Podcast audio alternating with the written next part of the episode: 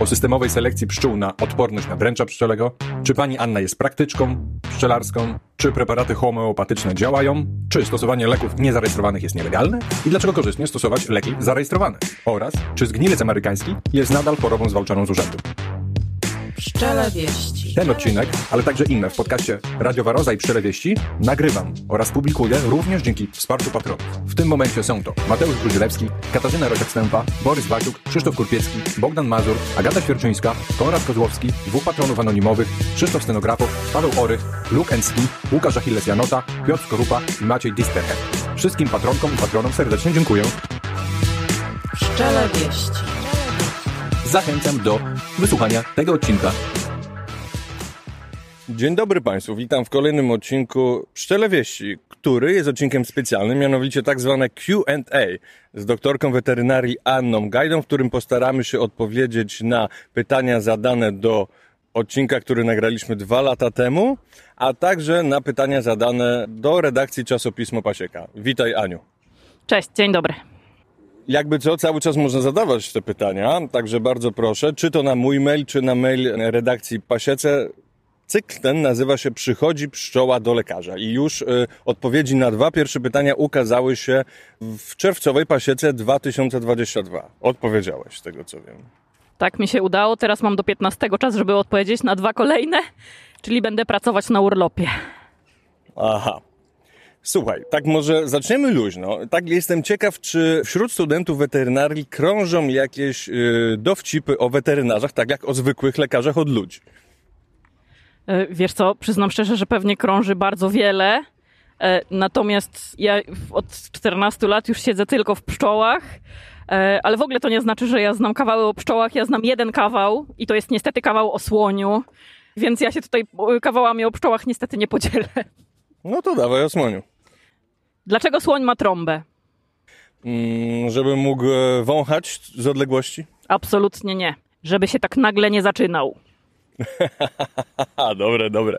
A ja mam, słuchaj, o ćmie. Wprawdzie tam było z lekarzem od ludzi na końcu, ale możemy go zamienić na weterynarza. Dlaczego nie? Otóż, szczególnie, że ćma. Jest godzina późna wieczór, już słońce zaszło, miasto, ciemno wszędzie i nagle mm, puka do gabinetu prywatnego le- lekarskiego, pulmonologa, e, ćma. Lekarz otwiera, mówi zapraszam panią i tak dalej, ćma i zaczyna mu opowiadać, żalić się, jak to ma źle w rodzinie, że mąż ją, prawda, bije, dzieci nie słuchają. Długo, długo opowiada, w końcu ten pu- pulmonolog no, nie wytrzymuje, mówi, że proszę pani, no to musi iść pani do psychologa. E, ja się po prostu tym nie zajmuję, prawda, także dziękuję. No, ćma wychodzi, no i sobie lata, lata, lata i nagle puka, przypominam, że jest noc, ciemno, do kolejnego lekarza, tym razem ortopeda. Dzień dobry, przyszłam do pana, no dobrze, lekarz ją wpuszcza i ona znów zaczęła mu całą tą historię opowiadać, że mąż ją bije, dzieci nie słuchają i tak dalej. No w końcu ortopeda mówi, no przykro mi, nie mogę pani pomóc, to po prostu musi pani iść do, do, do, do psychologa, prawda, z tym swoim problemem. No i niestety, znów opuszcza ćma, nie uzyskawszy pomocy lekarskiej i znów sobie lata, lata, lata i do trzeciego, tym razem do weterynarza. Tym razem do weterynarza też... Pukal, weterynarz wpuszcza w prywatnym gabinecie, słucham, co pani dolega, no i znów ta sama, cała historia, zaczynam opowiadać, że mąż ją bije, dzieci nie słuchają i tak dalej. No i le... tylko, że weterynarz po raz pierwszy pyta z tych lekarzy, którego odwiedziła, dlaczego pani do mnie przychodzi z tym problemem? Bo, bo było tu zapalone światło. Okej, okay, no to ma sporo sensu. Bardzo dobre. Hmm. Dobra, lecimy pytaniami. Przede wszystkim chciałem podziękować tym wszystkim, którzy zadali pytania. Nie było ich dużo. Inicjatywa wisiała w internecie przez rok, ale mam nadzieję, że po tym odcinku będzie po prostu ich więcej. Także jeszcze raz namawiam do zadawania pytań i szczególnie do zadawania pytań merytorycznych. Tu mam na myśli to, żeby były w temacie takim, jakim się dyskutuje, a nie na przykład komentowaniu cech, cech charakterystycznych danej osoby. Czyli były pytania o moje tatuaże. Nie, nie, nie. Akurat tych nie było, ale zdarzały się też takie. Także wszystkim bardzo dziękuję, co zadali pytania, a szczególnie też osobom, które no, nie zadały pytania anonimowo. Wydaje mi się, że to jest bardzo cenne, prawda? Pierwsze pytanie. W nawiązaniu do postu na Facebooku mam pytanie, a mianowicie chciałbym się dowiedzieć, czy pszczoły widzą pasożyta Varroa destructor. Pytam dlatego, ponieważ pszczoły nie widzą lub nie rozróżniają barwy czerwonej i dlatego mogą nie widzieć dręcza i w związku z tym z nim nie walczą. Jeżeli tak, czy można stworzyć nowe metody leczenia? Marek Kazanowski. To jest skomplikowane pytanie, ale może w sumie tak jak zawsze zacznę od podstaw. Pszczoła kolor czerwony w teorii widzi jako czarny, więc no sensu stricte ona ten kolor, kolor widzi tylko troszkę inaczej niż my. Natomiast pszczoły rozpoznają pasożyty albo nawet siebie nawzajem bardziej po zapachu niż po wzroku.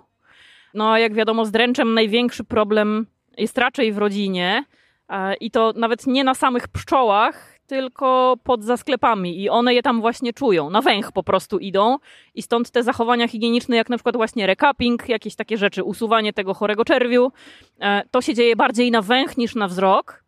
Wzrok im służy właśnie do rozpoznawania powiedzmy gdzie są kwiaty, ale to jest taka bardziej dalekowzroczność, ponieważ do widzenia w pewnym sensie w ulu one raczej używają przyoczek, czyli tych takich małych, prostych oczek na środku głowy. No i one nam bardziej służą właśnie do widzenia w ciemności na bliskiej odległości, żeby za bardzo się ze wszystkimi nie rozbijać i do budowania tych takich ładnych, równych komórek. Niekoniecznie do rozpoznawania siebie nawzajem. Tutaj, tak jak już wspomniałam, raczej zapach. Aczkolwiek ja nie jestem specjalistą fizjologii, więc być może gdzieś byłaby jakaś możliwość w tym kierunku iść, ale ja takiej nie znam. No byłaby to sprytna metoda leczenia, jeśli dałoby się właśnie wykorzystywać no, węch, różny węch, na przykład dręcza i, i pszczoły, tak? Jak, jak e, wiem, że istnieją takie prace nawet. Mm. No, może jest to melodia przyszłości, kto wie. Tak, no, mamy nadzieję. Drugie pytanie. Co panie doktorki myślą o pszczelarstwie bez leków? Dlaczego przedstawiciele nauki pszczelnictwa nie przekonują do systemowej selekcji pszczół na odporność? Na cały układ, dręcz, wirusy i ogólnie patogeny.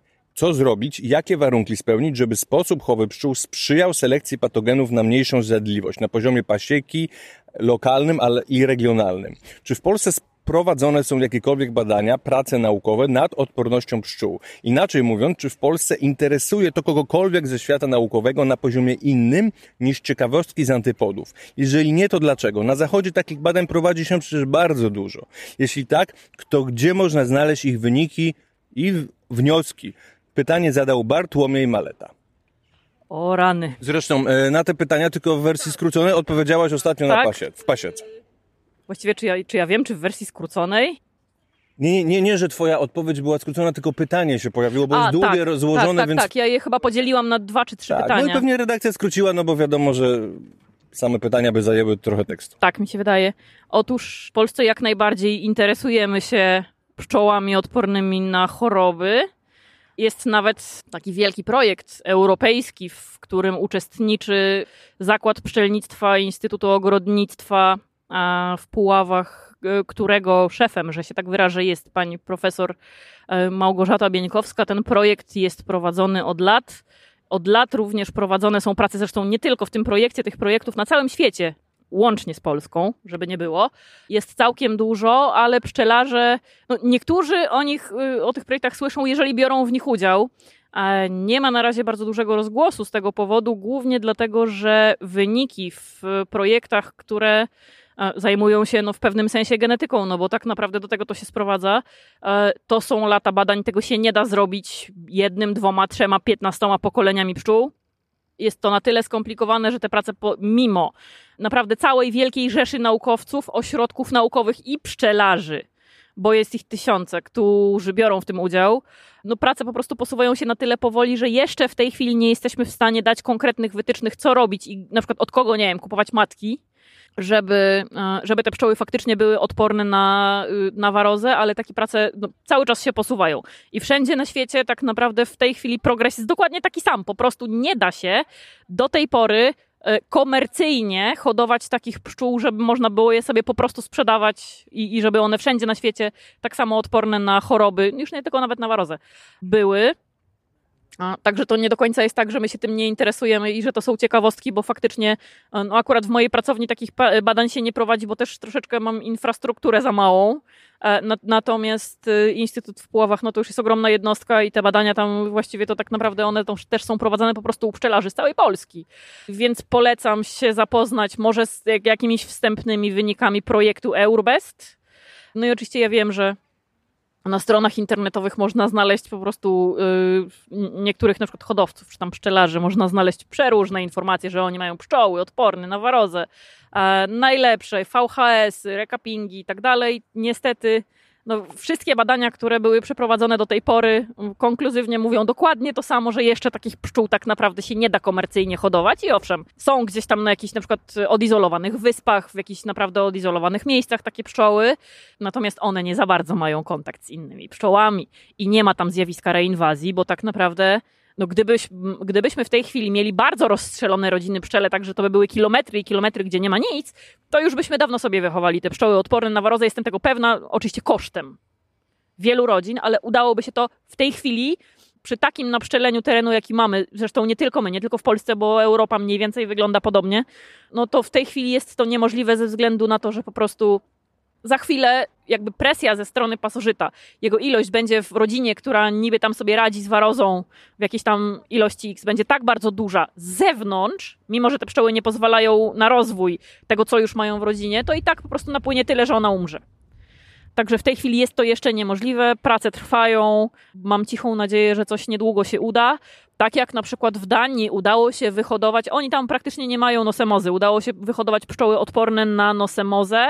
Wiem, byłam, widziałam, badałam, kurczę, naprawdę po prostu zupełnie ich nie rusza ta choroba, tak samo e, dzięki temu nie mają wirusa choroby czarnych mateczników, bo on jest bardzo ściśle z tą chorobą powiązany, e, tylko musimy pamiętać o tym, że Dania jest bardzo małym krajem, jest krajem wyspiarskim, tam tak naprawdę jakby te rodziny pszczele są na tyle rozstrzelone i byli w stanie na tyle tak naprawdę jakoś to rozparcelować i zrobić to absolutnie systemowo i odgórnie, że im się to no, po wielu latach, ale się udało i ja liczę na to, że no, w reszcie Europy też jakieś rozwiązania w końcu kiedyś, na podstawie tych badań, które no, na pewno dadzą kiedyś jakieś fajne wyniki, że po prostu na podstawie tych badań coś będzie można takiego wprowadzić w prawie, że no, zaczniemy z tym walczyć od podstaw, niekoniecznie lekami i tutaj właśnie wracając do początku pytania. Przyznam szczerze, że ja jestem jak najbardziej za pszczelarstwem bez leków, bo teoretycznie miód ma być przecież prozdrowotny, proekologiczny i mamy jeść miód, a nie leki. Sam, sam miód powinien być, prawda, teoretycznie lekiem z ula. Natomiast yy, niestety przy takim przepszczeleniu terenu, jaki my mamy w tej chwili, yy, same zabiegi biotechniczne, nawet przy użyciu hipertermii, bo teraz coraz więcej tego też się używa i uważam, że to jest świetne rozwiązanie, tylko póki co strasznie drogie. Nawet przy użyciu hipertermii same zabiegi biotechniczne, tak żeby nie stosować żadnych leków, to jest niezwykle pracochłonne na tyle, że jak się ma na przykład, no jak się jest pszczelarzem towarowym, jak się ma dwieście uli, trzysta uli, to to jest niemożliwe do zrobienia, bo po prostu trzeba by było mieć do, dodatkową taką siłę roboczą i jej płacić, że to by się po prostu przestało opłacać. Stąd na razie się jeszcze leki stosuje, no bo pszczelarstwo modne, więc rodziny pszczele się pojawiają jak grzyby po deszczu. W miastach, na wsiach, wszędzie.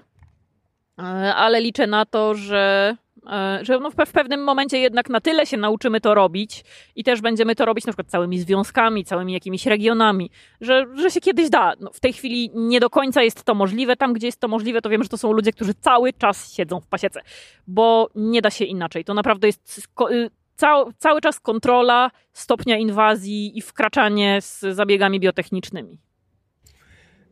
Ale to, że udało im się przy nosemozie w Danii, to nie znaczy, że dokładnie taką samą metodą udałoby się przy warozie, bo jednak mimo wszystko to są różne organizmy. Nie mówię, oczywiście, że nie, ale trzeba rozpatrywać różne organizmy, które mają różne zachowania, różną biochemię, różną fizjologię, różnie, prawda? Tak, nie tak, tym, oczywiście.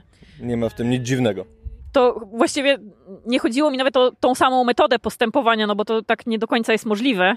Myślę, że nawet przy tym samym organizmie, tylko w różnych krajach, no bo w, w sumie nawet mikroklimaty mamy różne w dwóch różnych końcach Polski, prawda? E, natomiast systemowe rozwiązania w ogóle. Oni tam jakieś wprowadzili i to zadziałało, więc ja liczę na to, że chociaż nasi pszczelarze to tak systemowych rozwiązań nie bardzo lubią.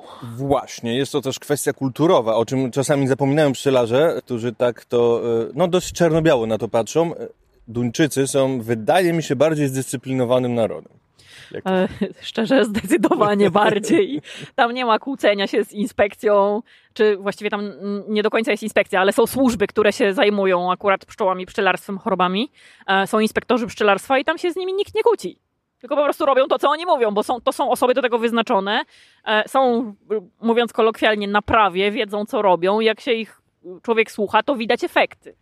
Zresztą podejrzewam, że tam by było tak, że w jakimś rejonie by stwierdziła no, inspekcja albo nawet różne mm, jakieś instytuty, które się środowiskiem zajmują, że, no, że ilość psz- Apis mellifera, konkretnie przełomionej, okrzynęła już punkt krytyczny, jest trochę za dużo i żeby radzić sobie z tym dobrze w pszczelarstwie, ale żeby i żeby nie miało negatywnego wpływu na inne organizmy, to po prostu czy taki przepis by powstał i pszczelarze się po prostu by tego słuchali. Tak by było prawdopodobnie. Myślę, że, myślę, że tak. Akurat tam takiego problemu nie ma z oczywistych względów, ale tak, to są, to są ludzie, którzy jednak jak jest jakiś system, to oni generalnie no, po prostu biorą w tym udział. No a właśnie, bo y, taka świadomość obywatelska jest większa i to też oddolnie się odbywa, że sami pszczelarze biorą po prostu udział w różnych są, i, i są zapra- znaczy, żeby nie było, bo ja nie, nie, nie chcę tutaj zwalać na pszczelarzy, bo to jest z dwóch stron. I ze strony władzy pojawia się inicjatywa do, oddolna, prawda, i ze strony pszczelarzy chęć dobrania udziału z kolei w ustaleniach odgórnych, więc to w sumie no taka cecha. Tak, i to żeby oczywiście, żeby nie było, że nasi pszczelarze wszyscy, prawda, antysystemowi, anarchia, to nie do końca tak jest. Ale po prostu w jakiejś części populacji naszej pszczelarskiej jeszcze pokutuje jakby taka opinia, że jak coś władza każe, to trzeba zakombinować, żeby inaczej, bo na pewno to jest niedobre. Chociaż oczywiście zdarza się, że jest niedobre. Nie, nie, nie, żeby... Oczywiście, że się zdarza. To nie mówię, że nie, ale no... Jak już jeździmy z tymi wykładami i mówimy, co widzieliśmy, że działa i tak dalej, no to kurczę, po coś tam jesteśmy. Tak, ale ja mówiłem teraz ogólnie, nie tak, tylko tak, o weterynarii. Ja już wszystko biorę personalnie. Nie, nie, mówiłem o różnych ministerstwach, na przykład o sprawach A, niezwiązanych. Tak, no nie tak, wszystko, tak. co zawsze odgórnie z władzy wychodzi, musi być mądre, prawda? Z tym... Oczywiście, że tak. Dobrze. A, jeszcze chciałem powiedzieć, bo mówiłaś, jaka jest twoja baza po prostu wyjściowa, no czyli przypomnę tylko słuchaczom, że Zakład Chorób Owadów Użytkowych w Szkole Głównej Gospodarstwa Wiejskiego w Warszawie. Pracownia. Pracow... Pra... A, pracownia. Ja pracownia. Zawsze to mylę. Pracow... Ale tutaj podwyższam, podwyższam tak, rangę, tak, prawda? Tak, no, no jest bo... nas za mało, żebyśmy były zakładem. Rozumiem, rozumiem. Ale dodam też, że o, pomimo, że sama takich badań nie prowadzisz, o konkretnie, jeśli chodzi o warozę, mm-hmm. e, bo przecież jeśli chodzi o nosemozę, to prowadzisz, bo nawet niedawno przecież wyszedł odcinek właśnie o nosemozie z waszej pasieki, to uczestniczysz w stowarzyszeniu, na przykład jesteś członkinią stowarzyszenia Kolos, która ja właśnie między innymi tym się zajmuje i tam te badania przecież powstają na temat właśnie cech, które, które mogłyby jakoś korelować z odpornością na, na dręcza pszczelego, tak? Tak, tak, zgadza się. Ja jestem póki co w zarządzie tej organizacji. To jest oczywiście organizacja non-profit, bo przecież to jakby jak się robi naukę, to wiadomo, że zawsze bez kasy. I faktycznie mamy takie grupy robocze, które zajmują się i to jest jakby nawet już nie w Europie, to, jest, to, to są grupy robocze, które działają na całym świecie i te badania się odbywają w tej chwili na całym świecie, łącznie z Polską i wszystkimi krajami ościennymi, nad pszczołami odpornymi na warozę, nad pszczołami, które y, żyją gdzieś tam, nawet zbieramy takie dane od pszczelarzy, tylko to muszą być dane naprawdę poparte porządnymi obserwacjami. Gdzie, czy oni mają takie pszczoły, dostęp do takich pszczół, czy widzą takie, które faktycznie żyją sobie na przykład w drzewie od x lat, bo takie przypadki są, e, przy czym od razu mówię, że takie obserwacje, e, że idę sobie codziennie do pracy i widzę, że pszczoły są w dziupli, to nie są obserwacje naukowe, dlatego że nie jesteśmy z tymi pszczołami cały czas e, i no niestety nie wiemy, czy to są na przykład trójki, które po sobie, jak jedna umrze, to druga wchodzi, bo jej pachnie. Tak może być.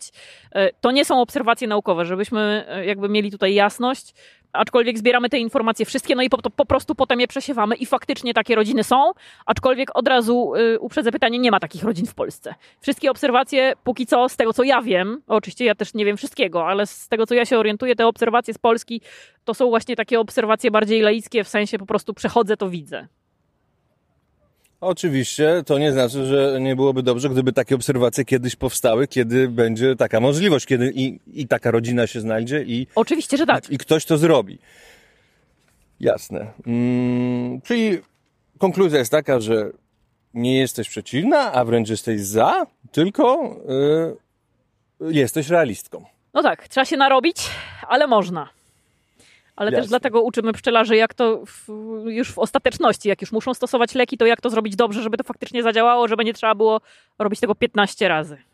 Natomiast twoja odpowiedź w Pasiece wywołała na Facebooku różne komentarze. I widziałem też takie komentarze, które mam, no może nie zacytuję, ale jakoś postaram się dobrze powtórzyć, które no nie zawsze są merytoryczne, ale wydaje mi się, że warto je zadać, bo jeżeli ci to nie przeszkadza, bo zawsze wydaje mi się, że można dać mimo wszystko na to merytoryczną odpowiedź i czegoś nauczyć ludzi.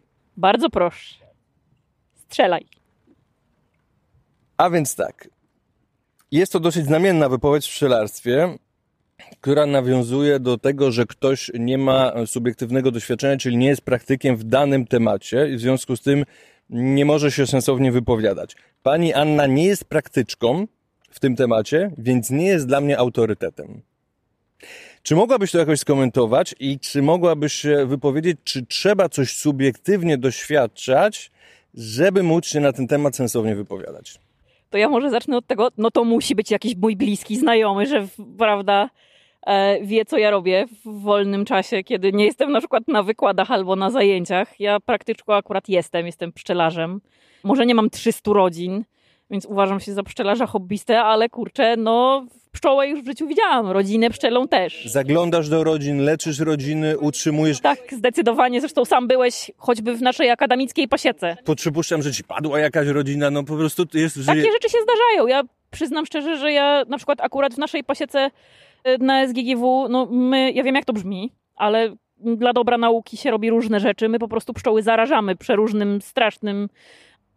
przeróżnymi strasznymi organizmami, patogenami, no i obserwujemy, co się dzieje, ale no właśnie po to, żeby móc coś radzić, żeby zobaczyć, jak to się rozwija, kiedy można wchodzić, nie wiem, z leczeniem, kiedy trzeba wchodzić z leczeniem, no jakby to wszystko obserwujemy, ale taką normalną gospodarkę pasieczną też jakby prowadzę w swoim życiu, więc no dobra. Jesteś prakty- praktyczką pszczelarką. Tak.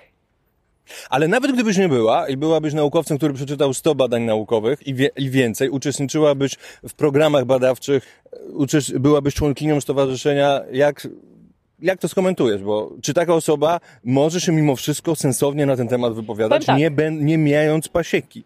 Jak yy, idzie się do innego lekarza weterynarii, nie lekarza weterynarii od pszczół, tak jak do mnie. Yy, jest to lekarz weterynarii, no idziemy z psem.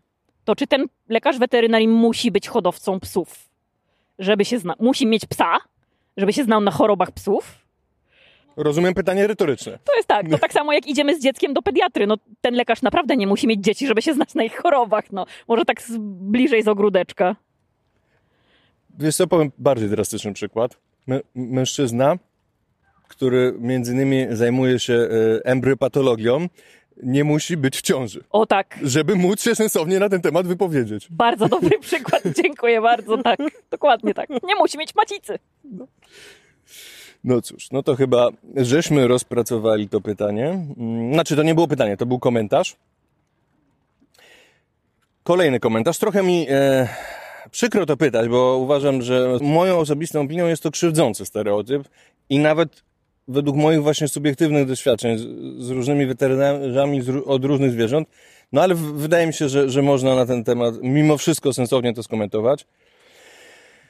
Weterynarze na studiach uczeni są zabijać wszelkie inne organizmy, które nie przynoszą zysku i skąd, stąd takie twoje poglądy. Czy możesz to skomentować? Ale moje, znaczy, bo ja właśnie nie, nie do końca widziałam to pytanie, jak mi je przysłałeś. Nie do końca wiem, jakie moje poglądy. Ja no takie nigdy... w sumie faktycznie. No taka twoja opinia, że w sumie nie wiem, no bo by, faktycznie w tej odpowiedzi powiedziałaś, że jesteś za takim pszczelarstwem, tylko po prostu jesteś realistką i tak. nie mówisz, że już teraz, prawda? Natomiast w przyszłości kiedyś, dlaczego nie?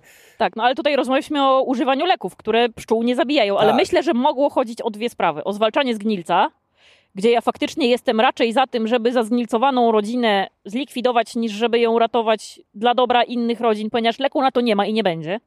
Bo, no bo tak jak już się wielokrotnie wypowiadałam na ten temat, niestety na przetrwalniki w rodzinie pszczelej nie ma antybiotyków, które działają, ani środków, żeby je po prostu z rodziny usunąć.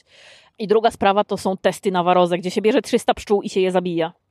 Dla dobra całej rodziny. A mi się z kolei wydaje, że mogło chodzić o inne organizmy, takie organizmy, które po prostu się tępi, zwalcza, stosując różne środki lecznicze. No w ogóle w całej weterynarii, ale także i u ludzi, przecież powiedzmy sobie. No tak. No jeżeli się na przykład kogoś leczy, z, powiedzmy, taką jakąś ostrą chorobę typu z malarii, no to zabija się pierwotniaka, jest to organizm Biedny żywy. Biedny pierwotniak, no.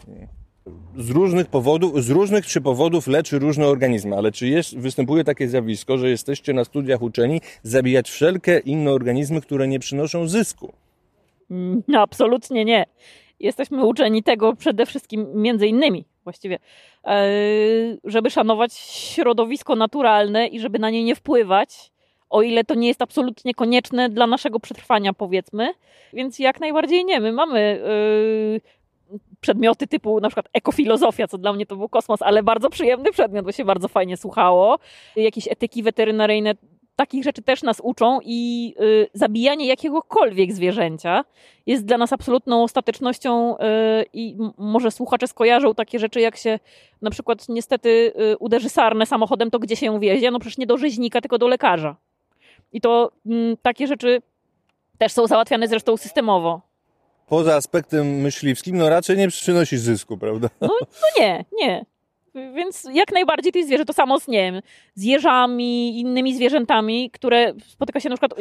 Mało tego, są weterynarze, którzy za darmo się zajmują takimi le- jeżami nawet, prawda? Tak, są tak, takie, tak, czy, tak, czy, tak. W ośrodkach rehabilitacji jeży na przykład są, są tacy ludzie. Akurat jeże są jakoś tak bliskie, yy, także estetycznie i, i jak jest, można sobie odpisać, yy, wspomóc jakąś instytucję jeden procent po, podatku, to zazwyczaj wspomagam jakiś jeże. jeży. No tak, tak sobie wymyśliłem, no nie można wszystko wszystkim pomagać, więc sobie pomyśliłem, że będę jeżą. Dlaczego nie? Tak. Szczególnie, że żal mi, jak są rozjeżdżane na tych ulicach. Często. Tak, albo po prostu jakieś biedne, niedożywione i wyłażą z tych norek, kiedy nie trzeba i ludzie je mlekiem dokarmiają i one są potem chore. Czyli nie jest tak. Nie jest tak. Nie, nie jest tak. Ja wolałabym nikogo nie zabijać. Jak no mogę, to raczej pomagam i też wolę na przykład metody monitoringu warozy takie, żeby raczej nie mordować pszczół, czyli na przykład test z cukrem pudrem, który nic im nie robi. Tak, ale tutaj mogło chodzić o dręcza pszczelego, no bo niewątpliwie oj tam, oj tam jestem, dręcz. jestem zwo- jest zwierzęciem też niewątpliwie. Jest. Dobrze, ale też mm, jeśli chodzi o same pszczoły, to też y, podpisałaś, o ile mnie pamięć nie myli, akurat ten temat y, dość zgłębił mocno, więc raczej mnie nie myli, list y, na portalu Nauka dla Przyrody, który miał na celu... Mm, dbanie o inne pszczoły, które, które bardzo często nie przynoszą żadnego zysku, prawda? I niewiele osób w ogóle Pozornie. o nich wie, prawda? No więc no, najlepszy przykład, że jednak interesujesz się też jak, i, i jesteś za dbaniem o zwierzęta, które nie przynoszą jakiś zysk. To dobra, to najpierw jedna rzecz. Dzikie zapylacze przynoszą dużo większe zyski niż to się wydaje, tylko nie bezpośrednio pszczelarzowi do kieszeni. Bo dzięki nim tak naprawdę, plus oczywiście pszczołom miodnym, my w ogóle mamy co jeść oczywiście, bo one też są y, kluczowymi zapylaczami w przyrodzie i nie tylko rzepak się liczy. Y, ale już pomijając to i owszem, ja się też zajmuję chorobami u dzikich zapylaczy i wiadomo, że one tak naprawdę bezpośrednio nie są nikomu potrzebne. Y, tak jak już mówiłam pozornie, no bo dla rolnictwa to one naprawdę są też w wielu przypadkach kluczem. Więc, więc to, to, to nie do końca jest tak, że ja się zajmuję tylko tymi, ty, tymi organizmami, które po prostu dają kasę z miodu. No bo jakieś tam biedne, dzikie pszczoły, samotnice żyjące w norkach w ziemi, gdzieś tam na wsi, no to tak naprawdę pszczelarz na nich nie zarobi. Ja też na nich nie zarobię, a mi ich szkoda. Tak, ale jeszcze nawiązując do poprzedniego pytania, warto ten zysk tak wyjść czasami trochę szerzej, bo na przykład w EURBEST wyszło, że owszem, te rodziny komercyjnie, które udało się wyselekcjonować w tych pasiekach, które brały udział w tym programie na takie, które lepiej sobie radziły z dręczem pszczelim, owszem, one mogły przynosić trochę mniej miodu, ale sumarycznie pszczelarze i tak oceniali to na plus, bo, bo, bo ich gospodarka całoroczna mogła być bardziej elastyczna, no i w końcu też mniej leków musieli kupować, tak. Ale no nie musieli tak wszystkiego tak regulaminowo robić, bo zarządzanie warozem, jak to się mówi w pasiece, jest chyba jedną z najtrudniejszych rzeczy we współczesnym pszczelarstwie. Tak, prawda? To jest okropnie dużo roboty i za to też najczęściej, jak się jest towarowym pszczelarzem, trzeba płacić ludziom. Więc do tego zysku można by wliczyć, tak jak zresztą w planie biznesowym się tak. wlicza robocze godziny. Dokładnie tak. No właśnie. Poważnie. No właśnie. No to żeśmy to omówili. Kolejny komentarz. Naukow... To... Tak jak mówię, to nie są cytaty, to są gdzieś tam takie, które zasłyszałem, okay. zasłyszałem czy przeczytałem różne takie komentarze po tym twojej odpowiedzi. Naukowcy już dawno znaleźli rozwiązanie problemu warozy, tylko z jakich względów nie chcą tego wdrażać, stosować i namawiać do stosowania. Chociaż już na to odpowiedziałaś, to jeszcze takie moje pytanie pomocnicze. Mogę, czy mogę? Rozwiązanie tego problemu jest jednoznaczne, czarno-białe i oczywiste? Czy tak. opinie w świecie nauki na ten temat są jednoznaczne? Czy konsens naukowców, jak należy podążać w tym kierunku, też jest jeden? Tak, jest na to bardzo dobre rozwiązanie. Jest jedno, trzeba zlikwidować wszystkie rodziny pszczele, plus rodzinki trzmiele, bo czasami tam też się warozy znajduje.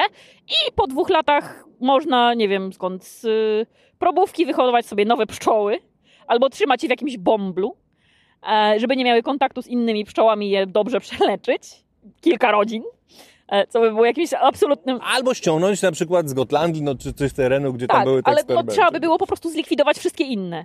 Żeby nie było dręcza. Chociaż to też nie było, mo- mogło być najlepsze, bo w EURBESTie wyszło, że te lokalne populacje są jednak o, tak. E, tak, korzystne. Tak. Zresztą nie tylko w EURBESTie, bo był też taki bardzo duży... To on już się zresztą zamknął. Już dawno wnioski z tego wyciągnęliśmy i też między innymi dlatego powstał EURBEST, żeby to kontynuować, bo wyszło właśnie w tym G E I, czyli e, Genotype Environment Interaction Experiment, e, właśnie w ramach sieci KOLOS. No, że pszczoły lokalne, tak jak wspomniałeś, dużo lepiej sobie radzą właściwie ze wszystkim. Już nawet nie mówiąc z ogarnianiem pożytków, a, pogody i mikroklimatu, ale w ogóle z patogenami, jak są pszczoły hodowane na danym terenie, y, nie wiem, czy można powiedzieć endemicznie, bo to jest też sprawa dyskusyjna, ale przez no, wiele pokoleń po prostu, jak są jacyś tacy na przykład hodowcy, którzy y, są od lat w jednym miejscu i sprzedają matki tych samych linii i tak dalej, te pszczoły są na tym samym terenie, jak się kupuje lokalnie od bliskich sobie hodowców, to faktycznie te pszczoły zawsze są zdrowsze niż takie, które sprowadzamy tam, nie wiadomo, z Timbuktu i które faktycznie na początku dają miodu razy pięćset i w ogóle dręcza nie ma, tylko że następne pokolenie już w ogóle zupełnie inaczej wygląda, bo no, wiadomo, że genetyka pszczoły jest i, i te wszystkie cechy tak naprawdę, które ona wykazuje, jest, jest ściśle związana ze środowiskiem i tego się za bardzo rozerwać nie da i jak się je zmienia, to się też zmienia gen, to się jakby ta ekspresja, bo może genetyka nie, ale ekspresja tych cech, które są właśnie zależne od środowiska, też się zmienia, czyli miodność spada, odporność na choroby spada, wszystko tak naprawdę idzie do kosza. Tak jest. Ewidentnie były takie mm, wnioski, żeby nie sprowadzać pszczół i matek, bo najczęściej tak się to dzieje, tak. nie wiadomo jakich, ze świata niesprawdzonych na danym terenie, jak sobie radzą. I wprowadzać ich do środowiska, bo tym się tak. pszczoły różnią od innych zwierząt hodowlanych, że są w interakcji z innymi pszczołami żyjącymi gdziekolwiek, tym samym gatunkiem, ale także z innymi gatunkami pszczół. Tak, tak? tak no nie da się ich trzymać w zamkniętej chlewni, no. No właśnie, no właśnie. W pewien sposób zawsze są przynajmniej trochę wolne, no częściowo tak. to zachowują to, tą wolność. I jeszcze był taki komentarz, u nas naukowcy nie są zainteresowani tym tematem, nie to co na zachodzie. W sumie już na to odpowiedziałaś, tak. ale wydaje mi się, że to jest dobry pretekst, żeby coś dopytać ym, ode mnie, bo b- być może jest to problem grantów, yy, bo rzeczywiście na przykład w Szwajcarii kojarzę, że sporo jest takich programów. Yy, oczywiście Szwajcaria jest dużo bogatszym krajem, więc też nie można tego porównywać jeden do jednego niż my, ale może gdyby się pojawiło na przykład więcej grantów, to w Polsce ośrodki by... w tym ty na przykład chętnie z tego skorzystały, żeby taki program wprowadzać i badać? Prawdopodobnie tak. Gdyby finansowanie nauki było lepsze i bardziej otwarte niż jest w tej chwili, a zdobywanie grantów jest niesamowicie trudne. Na przykład w moim, na mojej uczelni weterynaria zdobywa zaledwie siedemnaście procent grantów z tego, co w ogóle powinna. To jest tak naprawdę promil, więc bardzo ciężko jest robić badania bez pieniędzy, a te pieniądze jest bardzo ciężko dostać, bo konkurencja jest ogromna. Niestety, szczególnie w weterynarii yy, mamy ten problem, że my konkurujemy z lekarzami ludzkimi, z medycyną ludzką, bo to jest jakby ta sama dziedzina, ten sam bąbelek. Yy, no i wiadomo, że większość tych pieniędzy yy, wygrają ludzie, którzy piszą granty na medycynę ludzką. A, a nie na... To, to nawet już nie chodzi o pszczoły, które są w ogóle na szarym końcu, bo yy, no... Potem są jakieś tam krowy, świnie, bo wiadomo, gospodarka, jedzenie i tak dalej. Więc można sobie wyobrazić, że tak naprawdę no, na pszczołach z grantami jest potwornie trudno. My jakoś tam zawsze jakieś tam granty mamy i coś robimy, ale nie jesteśmy w stanie mieć ich piętnaście na raz. To jest jedna rzecz, bo my też jesteśmy dwie i jedna piąta osoby w naszej pracowni. Więc m- musimy też troszeczkę mierzyć siły na zamiary. Aczkolwiek fakt, że no, z, pieniędzy, z pieniędzmi zawsze trudno, prawdopodobnie gdyby było ich więcej, to też można by było na przykład zatrudnić więcej osób, więc no, na pewno byłoby łatwiej. Ale dobra, bardzo chętnie, jak pszczelarze, czy nie wiem kto, chce nam dać kasę na to, żebyśmy robiły badania, bierzemy wszystko. Nie bierzemy, nie weźmiemy z tego nawet pensji, będziemy robić badania. Właśnie, bo to jest druga opcja. Pierwsza to jest od góry, czyli z grantów, a druga to jest oddolnie, czyli od pszczelarzy, od samego środowiska, które powinno być tym zainteresowane i to nawet dość mocno podkreśla Randy Oliver, kojarzysz tego amerykańskiego tak, tak, pszczelarza tak. na swojej stronie i jemu się to już udało. Pozyskiwał od pszczelarzy środki, które wcześniej mm, były yy, na badanie, które było no, opisane, jak będzie wyglądało i udało mu się to nawet opublikować w czasopiśmie naukowym. Robił badania dwu czy kilkuletnie ze środków między innymi, no tak jak u nas teraz modna, od patronów, można powiedzieć. Moim zdaniem to wspaniała rzecz, prawda? Gdyby tak, coś takiego się wydarzyło. To teraz ja powiem, jak to wygląda w Polsce. Bo my od pszczelarzy nawet nie chcemy pieniędzy. My od nich chcemy dane.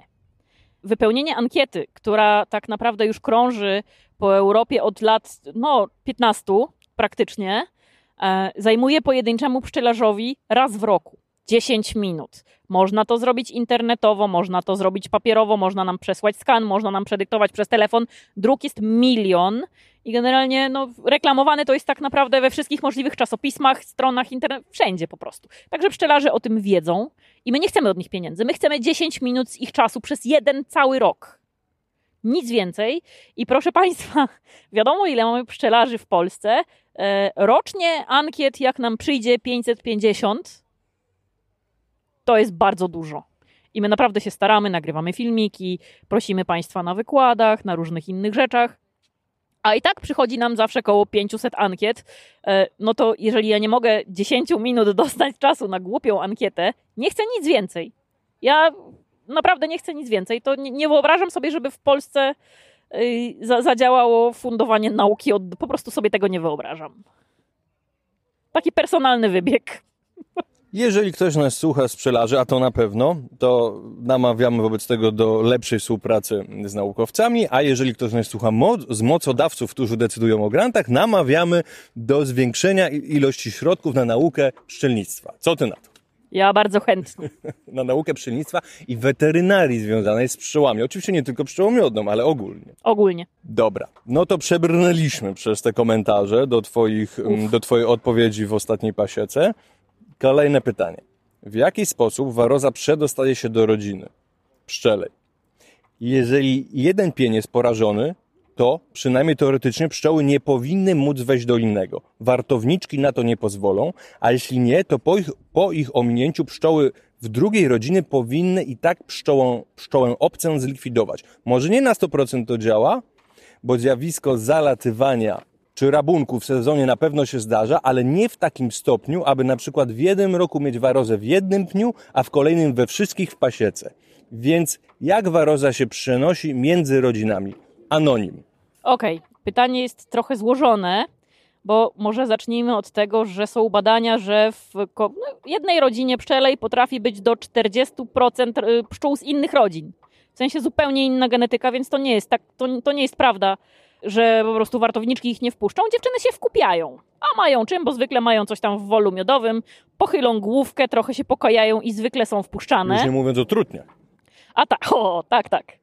Natomiast yy, waroza jak najbardziej przenosi się na pszczołach i może się przenosić na pszczołach obcych, natomiast częściej po prostu przełazi na kwiatach z jednej pszczoły na drugą w bezpośrednich kontaktach albo, co też się zdarza i nie jest to rzadkie, po prostu czeka sobie na kwiatku na kolejną pszczołę i może tam czekać do trzech dni. I z takiego dużego pożytku yy, może wrócić dziennie podczas sezonu do rodziny przeleczonej na czyściutko. Do trzystu osobników waro... zapłodnionych na przykład samic Varroa destructor. Serio, do trzystu osobników dziennie. A ile trwa na przykład pożytek z rzepaku? Dwa tygodnie? No więc właśnie, to jakby nie jest to optymistyczne. Można sobie policzyć, że taką sytuację, jak opisał autor, że tylko z tego właśnie z tego no, zakażania się, prawda, na kwiatkach, może być tak, że ma jedną pasiekę porażoną mocniej już tak zagrażając, w sposób zagrażający jej bytowi, a w przyszłym roku ma całą, jedną rodzinę ma, a w przyszłym roku ma całą pasiekę. Tak, tak może tak, być, tak? tak? Zdecydowanie matematycznie tak. Da się to wykazać. Szczególnie, że tutaj trzeba oczywiście sprostować. Nie ma w Polsce rodzin wolnych od warozy. Nie ma i póki co nie będzie. No nie, jeśli w ogóle kiedykolwiek będzie, bo nawet te, ta oporność, właśnie, jeżeli mówimy o, o behawioralnych zachowaniach, no to jest chyba moim zdaniem wtedy oporność nadręcza, można powiedzieć, a nie odporność, czyli jakaś powiedzmy układu immunologicznego, który radzi sobie po prostu. Tak, tylko po prostu układu jakby superorganizmu. W sensie po prostu się nagle robi jakaś równowaga, jak już może do tego dojść. No ewolucyjnie na przykład u pszczoły wschodniej do tego doszło. No tak. Okej, okay, ale... No dobrze, ale to nie znaczy, że ona nie ma tego dręcza. Tak, tak, tak, zgadza się. To nie, to nie są rodziny wolne od dręcza. Generalnie, bo przecież na nią przeskoczył na meliferę, więc takie sytuacje prawdopodobnie w możliwej, wyobrażalnej dla człowieka przyszłości, że będą rodziny, w których jest zero dręcza, prawdopodobnie będą, nie, nie, nie to będą incydentalne możliwości. Przypadki. To będzie tylko ewentualnie oporność, że rodzina będzie sobie egzystowała z tak. dręczem tak, i... Tak. Tak jak egzystuje z motylicą. Albo y, z tą, z bardzo fajnym organizmem, swoją drogą, mucha braula, czyli wszolinka. Aktualnie, no nie ma, ale to też dlatego, że... Leczymy warozę i tak, tak, tak. Akarycydy, akarycydy na warozę zwalczają... A, aczkolwiek pojedyncze przypadki w naszym pięknym kraju się zdarzają. Ale to są zwykle pszczoły sprowadzane tam z, znowu z Timbuktu. Że jest naprawdę y, mnóstwo wszolinki i to wygląda śmiesznie. No w każdym razie nie była to chyba choroba, która wywoływała epidemię od razu w całym kraju. Nie, nie, nie. To zresztą nie jest aż tak groźne. No właśnie, właśnie. Znaczy po prostu... Można mieć na pasecie i jakoś funkcjonować, tak? No tak, tak, tak było, prawda? Tak. No, oczywiście były środki do zwalczania, wiadomo, jak, jak, jakby się komuś za bardzo... Chodziło o to, żeby nie pozwolić, żeby one objadały matkę. Reszta pszczół, pszczół sobie spokojnie tam z nią radziła. Tak, bo można powiedzieć, że to są, w, w odróżnieniu od dręcza, to są wegetarianki, czyli no mleczkiem tylko się no mleczkiem, żywią. Tak, dziewczyny lubią co dobre, zresztą to są muchówki. A dręcz mięsko, bo wyszło, a właśnie... Bo, bo ciało tłuszczowe, chociaż to nie znaczy, że nie hemolimfę, jak w tak. twoim micie opisanym ja w kalendarzu. Ja obalam mity dzisiaj, no, tak. Niemniej ciało tłuszczowe można uznać za mięsko, no więc dlatego jest, no, tak, nie jest to mięsko. Wegetarianka, no niewątpliwie. Dobrze, kolejne pytanie. Już czwarte, tak nam szybko idzie, w cudzysłowie. No, to jest pytanie ode mnie. O nie. Więc jak zwykle nie będzie łatwe. Jak to się stało, że preparat, tak zwane preparaty homeopatyczne są preparatami zarejestrowanymi w weterynarii? Jak powinno się je stosować? Czy działają skutecznie? Czy są również przeznaczone docelowo dla pszczół? Oraz jakie, jaka jest pani doktorki prywatna opinia na ten temat? O Matyldo, dobra. Więc tak, dla pszczół zarejestrowanych preparatów homeopatycznych na całe szczęście nie ma. Aha, bo widziałem takie porady w czasopismach pszczelackich, czyli to był Nie, jakiś... zarejestrowanych leków, preparatów, zarejestrowanych preparatów dla pszczół jest dwanaście. I więcej nie będzie. Ale, na ale nawet y, suplementu nie ma zarejestrowanego, nie, tak? Y, suplementy to jest zupełnie odrębna A, grupa. Tak jak suplementy u ludzi, tutaj te procedury rejestracyjne są zupełnie inne i to jakby to nawet nie chodzi o tak do końca dopuszczenie do, do stosowania, bo nam sobie można dać, co się chce i tak nikt nie sprawdza, co tam do końca jest. No to może nie zawsze warto je stosować, bo... No tak uważam, ale okej. Okay. Nie będę tutaj psuć biznesu. Nie, no odpowiadaj szczerze, no kurczę. No, odpowiadam szczerze, ja uważam, że suplementy... Mm, jak już się bardzo chce dla własnego sumienia, okej, okay. Ale naprawdę jakby pierwsza rzecz to trzeba zapewnić pszczołom dobre pożytki, a się potem martwić, czy one na pewno mają wszystko, bo jak mają dobre pożytek, to mają wszystko. Yy, ale dobra, wracając do homeopatii, nie będę się wypowiadać o in, yy, za inne dziedziny weterynarii, ponieważ ja od czternastu lat siedzę tylko w pszczołach, więc nie wiem, czy coś się nie zmieniło, ale nie sądzę, żeby to były preparaty zarejestrowane jako leki. Bo tak jak mówię, rejestracja leku, a suplementy to to jest zupełnie co innego. Suplement to zarejestrować, zarejestrować, w sensie po prostu wprowadzić na rynek po jakichś tam procedurach, to naprawdę może połowa populacji. To jest, to są bardzo łatwe w porównaniu do rejestracji leków procedury i naprawdę tam praktycznie nikt nic nie sprawdza, tylko czy aby na pewno to nie zrobi komuś krzywdy. I czy to są substancje, które nie są już przodkiem w jakichś lekach albo jakichś preparatach bójczych. I w zasadzie to tak naprawdę wystarczy, jeśli chodzi o te administracyjne rzeczy. Więc ja, ja nie sądzę, żeby one były zarejestrowane jako leki w weterynarii w ogóle. Wiem, że niektórzy e, uwielbiają takie rzeczy. I w aptece też jakiś oscylokokcinu można kupić. Jest jeden preparat, być może już trochę zdradzę, jaka będzie twoja odpowiedź. Jest jeden preparat w Polsce zarejestrowany, gdzie jest Apis mellifera, bo to jest jeszcze stara nazwa, która kiedyś funkcjonowała. Nie mellifera, bo kiedyś było mellifika też. Były, przez moment istniało w, w nauce przyrodniczej w dawnych czasach no. dwie nazwy. E, jest e, suszona pszczoła i tam są trzy rozcieńczenia i kiedyś obliczyłem sobie dla z nudów, e, bo są trzy, bo tak, tak jest w homeopatii, że tam się stosuje taki przelicznik na rozcieńczenia. I w tym preparacie, gdzie jest suszona pszczoła, w aptekach normalnie w Polsce, jest, dla ludzi oczywiście, to najbardziej rzadkie rozcieńczenie. Ma największą moc. Jest takie, że być może, ale obliczyłem, że jest równowartością jednego atomu pszczoły na układ słoneczny. No to grubo. Okej, okay, to musi działać. Nie mam pytań, po prostu nie mam pytań. Eee, nie, a tak poważnie... Ale wiesz, że to ja poważnie, te obliczenie ja, ja jest wiem, poważne. Że ty, ja wiem, że ty mówisz poważnie. Ja naprawdę wiem, że mówisz poważnie. Eee, no to w zasadzie to już powinno e, jakby wyjaśnić słuchaczom, o, o czym my tutaj w ogóle mówimy.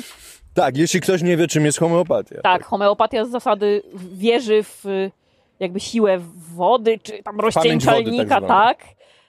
No to jakby idąc tą zasadą, to po prostu jedziemy nad morze i pijemy szklankę wody morskiej i już, prawda, to jest lepsze niż tran, nie? Bo jakieś tam składniki tych, prawda, olejów rybnych czy ssaczych, powiedzmy... Cząsteczka, cząsteczka jest, wątroby jest. Ryby na pewno się zdarzy, nie? No. Więc to, to jest mniej więcej ta sama zasada.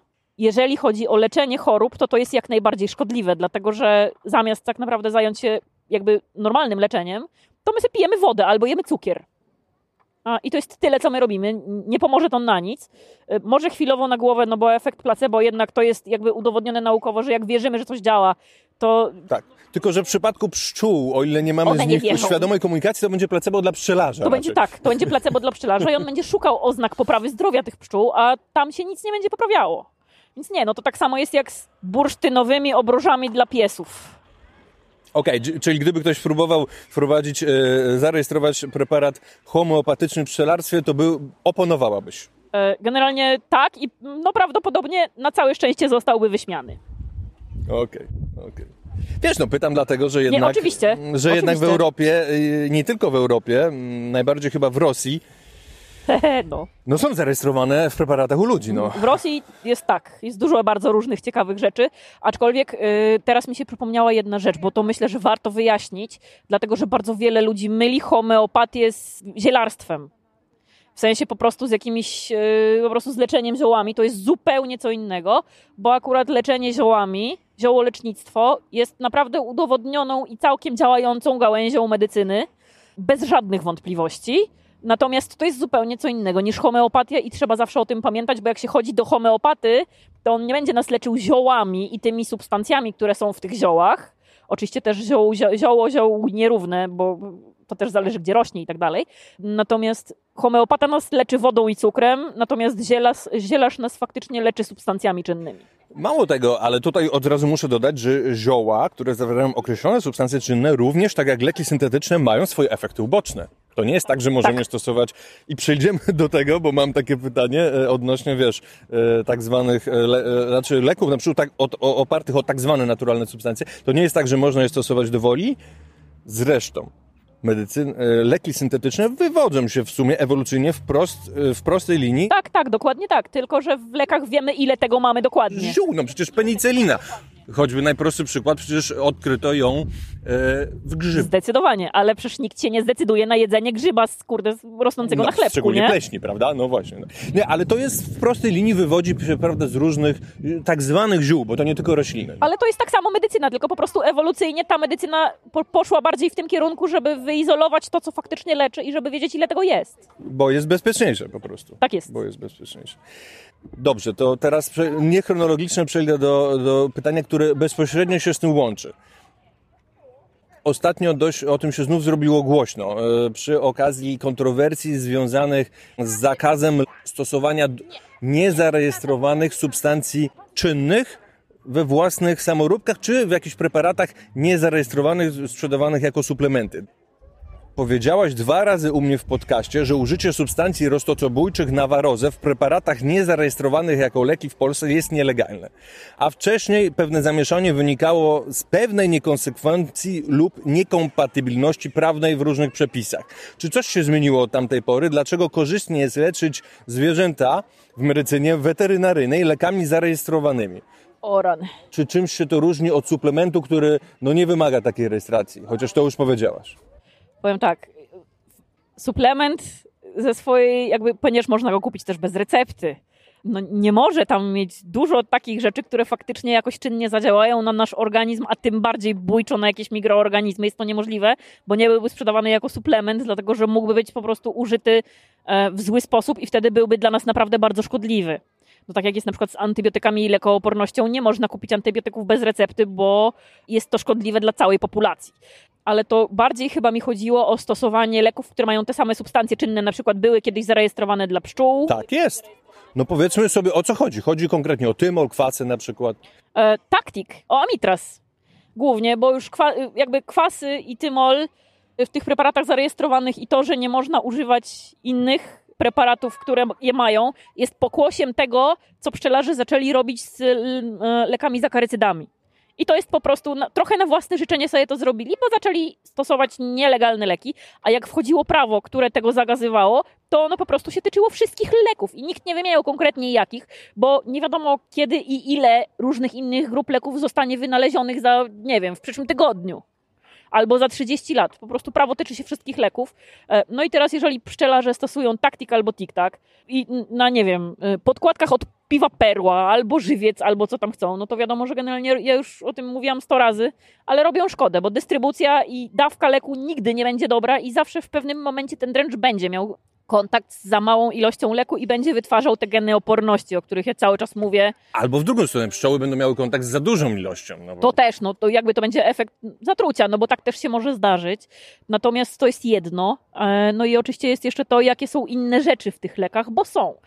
Tutaj głównie podejrzewam, że jest tego więcej, ale jak czytałam sobie listę jakby tych składników, które są tam w taktikach i tiktakach, zależnie od tego, co pszczelarze używają, to i tak to samo, i tak to samo. Jest na przykład nonoxynol dziewięć, który jest plemnikobójczy i my sprzedając miód z rodzin le- leczonych taktikiem czy tiktakiem generalnie sprawiamy, że populacja, która sobie je taki miód, staje się bezpłodna. Już nie mówiąc o trutniach i tym, co jest w zbiorniczku nasiennym matki. Ale to jest tak naprawdę wpływanie bardzo negatywne na zdrowie populacji.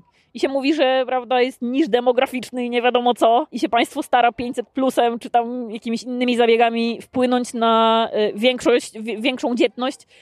A taki pszczelarz, który ma sprzedawać produkty teoretycznie ekologiczne i zdrowe, no po prostu ubezpładnia nam facetów, no. Rozumiem. Natomiast też chodziło mi trochę o to, żeby wyjaśnić, no, jaki jest sens tej rejestracji, bo podczas rejestracji to nie jest tak, bo, bo padają czasami takie argumenty, a nawet często, że wiadomo, że te substancje czynne samoróbki, no na przykład kwasy to są tanie, a te zarejestrowane leki to są drogie, ale z czego to między innymi wynika?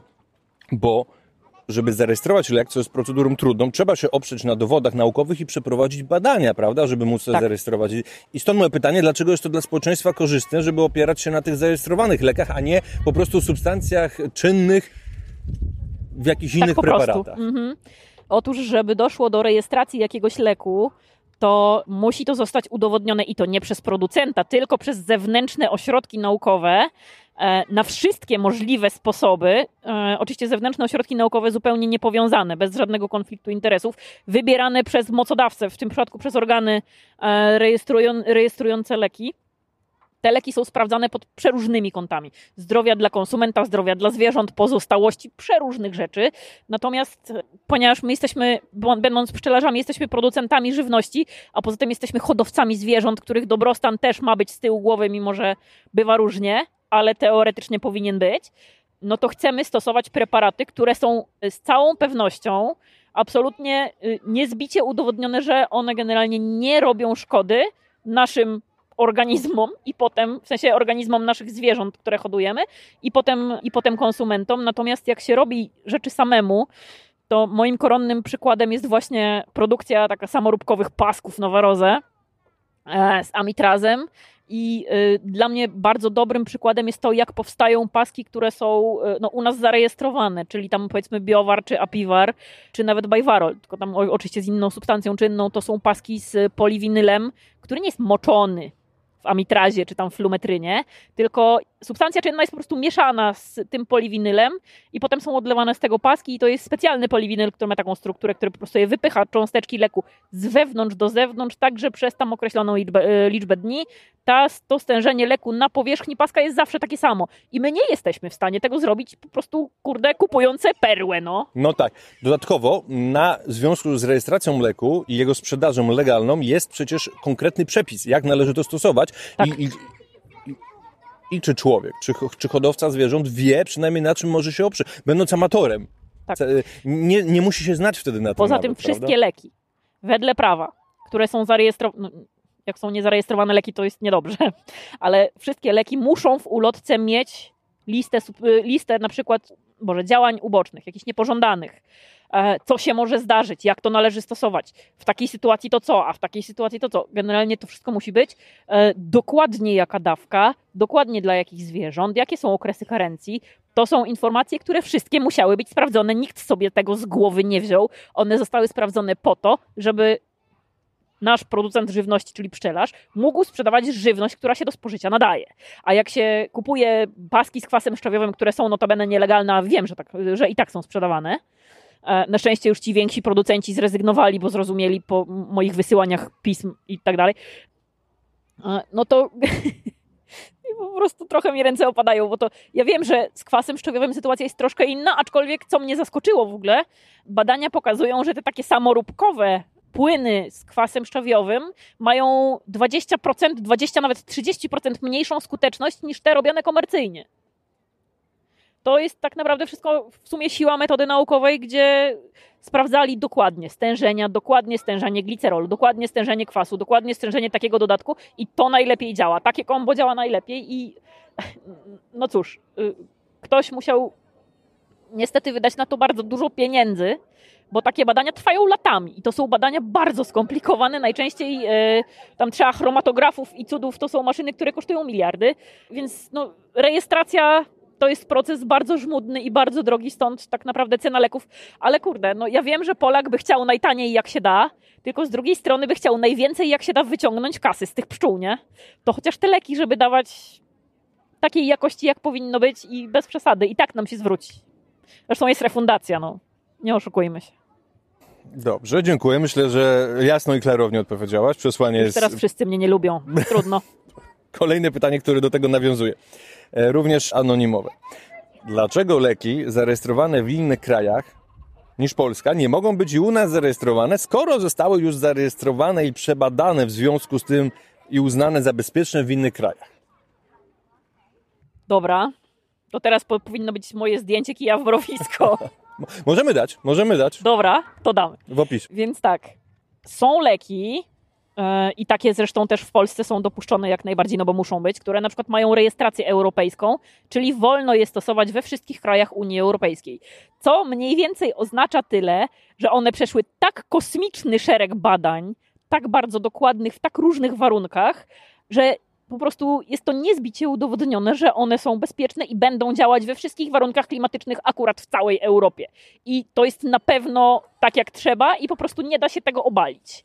Natomiast jak mamy lek, który jest zarejestrowany, za, na przykład zarejestrowany tylko w Czechach albo tylko w Rumunii, no i wiadomo, że takiemu producentowi leku bardzo by się opłacało, żeby go sprzedawać na całą Europę, ale z jakiegoś powodu wreszcie Europy nie jest dopuszczony, najprawdopodobniej dlatego, że po prostu ta rejestracja w innych krajach, bo jest, jakby są dwa poziomy rejestracji. Jest rejestracja krajowa, jest rejestracja europejska. Ja mówię e, o prawie, które jest w Unii Europejskiej, bo akurat coś tam o tym konkretnym wiem, nie wiem dokładnie jak to jest w, jakby na innych kontynentach powiedzmy.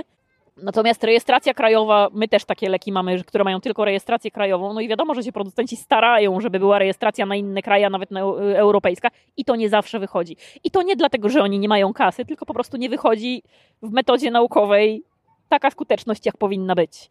Więc właśnie dlatego nie wolno stosować leków, które nie mają rejestracji, na przykład naszej krajowej, czy ogólnie europejskiej, no bo po prostu są wątpliwości co do ich skuteczności, albo na przykład jakichś działań niepożądanych. Jakieś wątpliwości zostały podniesione i być może one mogą być szkodliwe, albo po prostu niedziałające. Ale też chyba jest tak, że nie zawsze im więcej, to lepiej, dlatego że no, gdyby ten argument zastosować skrajnie, a widziałem już, już tego typu argumentację, no to w sumie gdyby zebrać wszelkie leki, które gdzieś są w jakimś kraju legalne, to mielibyśmy około stu być może leków. Tak, nie? No a nic i... by się nie zmieniło. A może byłoby nawet gorzej. No tak, bo... na przykład na Słowenii mają tylko kwas szczawiowy no i po prostu nic innego im nie wolno. Aha. I sytuację mają identyczną jak my. A w Czechach już inaczej mają. No w Czechach mają, tak, tak, tak. Tam jest jakiś chyba środek, który ma wyższe stężenie amitrazu. Tak, tak, ale no, mówię, Słowenia jest pod tym, ogólnie jest wyjątkowym krajem, bo ona jest mocno górzysta, tam nie ma aż tyle tych rodzin. Aha. I to po prostu im wystarcza, tak? Się tam, trochę się z nimi kłóciłam na ten temat, czy oni faktycznie potrzebują czegoś innego. No niekoniecznie potrzebują, bo i tak niewiele się zmieni, dlatego że oni mają bardzo podobną sytuację do naszej. I w tym wypadku ty, twoja opinia jest taka, że może niekoniecznie więcej tym lepiej, że jak, może zostańcie przy tym, może to wam wystarcza i jest dobrze, że macie to. No szczerze mówiąc, na kwas szczawiowy nie ma oporności, więc yy, jeżeli zabrać by się za to zwalczanie warozy jak trzeba, tak naprawdę jak trzeba, to ja myślę, żeby wyszło. No tak, ale do tego, jak już powiedziałaś, trzeba kolektywnego działania. No tak, i dużo roboty. I pieniędzy. No też. Znaczy, tak. No, żeby wdrożyć ten cały program, tak, tak, edukować, tak. No, nie dałoby się tak zrobić. No, no dzisiaj próbowaliśmy i nie wyszło. No. Dobra. Ostatnie pytanie. Czy zgnilec amerykański, dlatego zadaję, bo się pojawiło, yy, dostałem takie pytanie od yy, Anonima też, ostatnio jest kontrowersja na ten temat od kilku miesięcy w internecie. Czy zgnilec amerykański jest nadal chorobą zwalczaną z urzędu? Yy, więc tak, to jest trochę kontrowersyjny temat, no inaczej by nie było pewnie pytania. Otóż wedle prawa unijnego, które w teorii jest prawem nadrzędnym do naszego prawa krajowego, zgnilca amerykańskiego jako choroby zwalczanej z urzędu już po prostu w tych nowych dyrektywach nie ma. Natomiast ponieważ nasza ustawa o zwalczaniu chorób zakaźnych zwierząt i tak dalej jeszcze nie została zmieniona, a jakiegoś prawa się musimy trzymać, prawo unijne jest zbyt ogólne, my potrzebujemy trochę więcej konkretów, no to jakby wedle mojej opinii i wedle rekomendacji zresztą też głównego lekarza weterynarii, zgnilec amerykański jest dalej chorobą zwalczaną z urzędu, choćby dlatego, że jeszcze nie mamy utworzonego, właściwie ono jest utworzone, już tylko jest dopiero podpisywane, ono za chwilę wejdzie, ale jeszcze nie weszło, więc na razie trzymamy się tego prawa, które mamy, a dopiero jak już wejdzie nowe, to będziemy się trzymać tego nowego. Mimo tego nadrzędnego prawa unijnego, które mamy cały czas z tyłu głowy, gdzie po prostu tam w żadnych wykazach nie ma zgnilca amerykańskiego jako choroby zwalczanej z urzędu. Póki co powiedziałabym, że trzymamy się tego, co mamy, a nie tego, co mamy nadzieję mieć. Aczkolwiek jak już zgnilec amerykański przestanie być chorobą zwalczaną z urzędu, to będzie śmiesznie. No właśnie. No ciekawe, ciekawe jak to wyjdzie, bo rozumiem, że nie jesteś przekonana do tego. Czy to jest na pewno słuszne posunięcie? Powiem tak, to w ogóle nie jest słuszne posunięcie, bo to nie jest posunięcie dla kraju takiego, jak jest Polska, jakim jest Polska. To jest y, słuszne posunięcie dla krajów, które systemu, znaczy właściwie, które mają świadomych, ja wiem, jak to głupio brzmi, bo teraz po prostu jadę po wszystkich pszczelarzach, ale trudno, no bo wiadomo, jak, jak u nas jest, że każdy po prostu chce sobie i nie mówić nikomu dookoła, że coś tam ma, bo się wstydzi. To jest rozwiązanie dla takich pszczelarzy, którzy po prostu systemowo są w stanie sami ogarnąć takie rzeczy i się poinformować i razem na przykład w jakimś tam okręgu sobie sami zwalczać. Na przykład w Szwajcarii. Na przykład w Szwajcarii. Oni to zrobili pięknie, dlatego że po prostu oni jakikolwiek mieli przypadek, to się nie bawili w żadne przesiedlania, ukrywania. Wszystko palili, dziękuję i teraz mają problem większy ze, z europejskim niż tak naprawdę z amerykańskim, gdzie już przypadków w zasadzie nie ma. A, i to jest też dobry argument chyba a propos pieniędzy na pszczelnictwo i, i medycynę weterynaryjną, grantów, no bo jeżeli, abstrahując od tego, że Szwajcaria jest oczywiście bogatszym krajem, bo jeżeli poradzili sobie z gnil, ze zgnilcem i go kontrolują, no to automatycznie mają więcej pieniędzy, żeby przeprowadzać e, e, eksperymenty i programy badawcze nad opornością na dręcza pszczelego, no bo przecież nie muszą już inwestować w to, prawda? Tak. Więc logiczne, no. Dokładnie tak, no. No nic, no... To było ostatnie pytanie i mam nadzieję, że ta nasza działalność, ten nasz trzeci odcinek też jakąś będzie cegiełką do jednak rozpowszechnienia tego typu edukacji, tego typu wiedzy na ten temat i może się przyczyni jako drobny kamyczek, dlaczego nie? Chociaż do dyskusji, no zobaczymy co się będzie działo na forach. Zobaczymy, no.